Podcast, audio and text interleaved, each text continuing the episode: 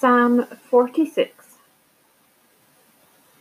God is our refuge and strength, a very present help in trouble.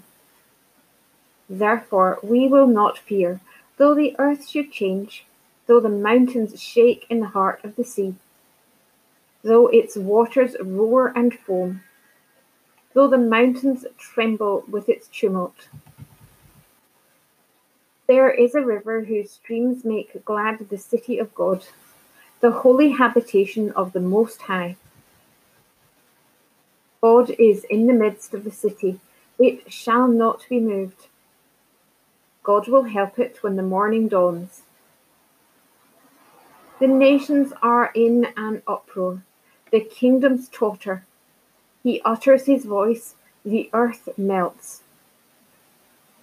The Lord of hosts is with us. The God of Jacob is our refuge. Come, behold the works of the Lord. See what desolations he has brought on the earth. He makes wars cease to the end of the earth. He breaks the bow and shatters the spear. He burns the shields with fire.